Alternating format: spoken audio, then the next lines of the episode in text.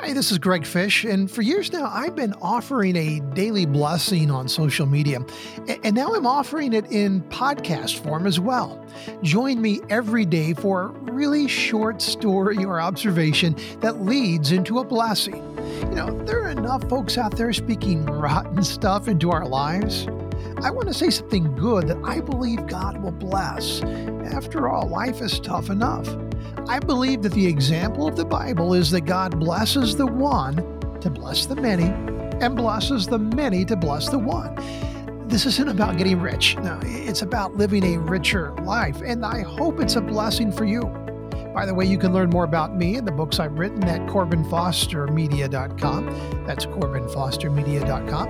And please consider subscribing. That helps you find the podcast more often. And reviewing this podcast because it helps others find it. And I look forward to joining you on this journey for Greg's Daily Blessing.